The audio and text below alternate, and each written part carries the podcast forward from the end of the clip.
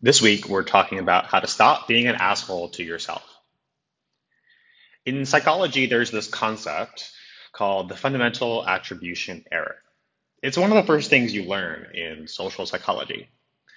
The fundamental attribution error says that when good things happen to you, you attribute it to yourself, your innate skill, worth, value. But when bad things happen to you, you attribute it to things outside of you bad luck, other people, circumstances. By contrast, the fundamental attribution error says that when good things happen to other people, you attribute it to things outside of them. Luck, things were handed to them, they just had it easy. But when other people do bad things, you attribute it to something innate about them. It's just their personality, their essence. They're just bad people. Okay, this is so important because the exact opposite is true for me and my clients. Psychology has gotten this so, so, so wrong. in fact, in recent years, there's been a quote unquote replicability crisis in the field and in social sciences generally, just meaning that findings found in studies fail to reproduce or be recreated. One part of this is the limited population that studies have traditionally been run on.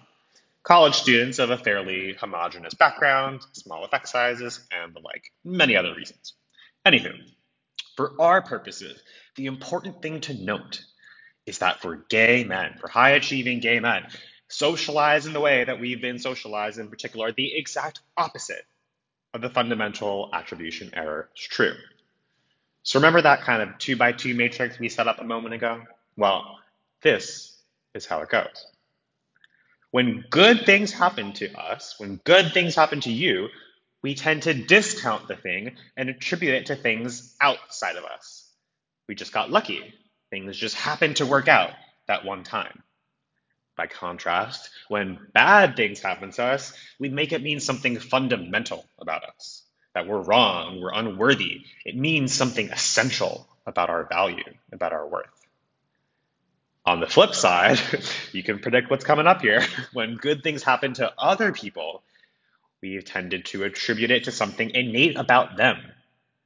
They were just born that way, born that talented, born that amazing.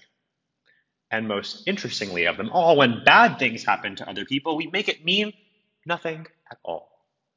After all, of course, sometimes people get unlucky. I mean, it doesn't mean they're unworthy or bad.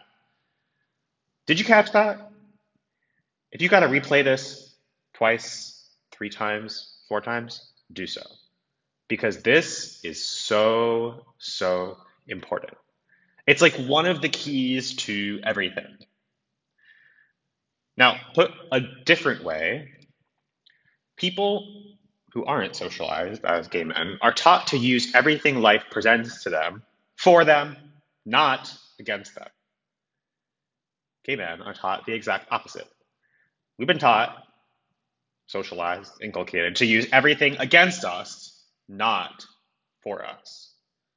When you start seeing every single problem, situation, relationship, challenge you face from this lens, it changes everything. Now, there's so many examples to consider, but here's a simple one. consider photos of yourself. So again, there's this sort of idea out there that when you look back on photos of yourself, say as a teen, you find them cringeworthy. Like, can you believe how you looked or the thing you wore or that you behaved like that? Well, what I found is the exact opposite. When I look back at a photo of myself, I think, damn, what a cutie. what a beautiful, loving boy, worthy of everything in the world. But of course, at that time the photo was taken, I hated myself so deeply, so much. I was cringing at myself then, but then loving on myself now. Why is that? It's kind of exactly because of that fundamental attribution error thing we talked about, right? Now, young me, compared to me now, is like another person.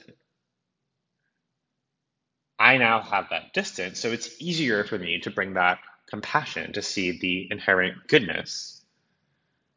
Then the young me was just me, right? Plus, I didn't have all the thought work then. now, there's so many other powerful examples too that taken to the extreme, these cycles of using everything against us instead of for us bring to light. You know, if I put a pack of cigarettes in front of you on the table, what would you do? Or if you walked into a room and you saw, again, a pack of cigarettes just laying there, would you immediately pick them up, start smoking, notice they're there, or think they're gross, let them be, something in between? I want you to consider that your self critical soundtrack, that background noise that riddles your mind throughout the day, is just like that pack of cigarettes. 50 years ago, it was socially normative to smoke a pack a day. Today, it's socially normative to run that self critical soundtrack. But what if instead of picking up the pack and smoking, you looked at that self defeating thought, said, ew, gross, noticed it was there, said, no, thank you, and let it be? If you spoke to your friends the way you talk to yourself, you would have no friends. How to stop being an asshole to yourself involves the following two simple steps. One, when you believe your self critical thoughts, you suffer.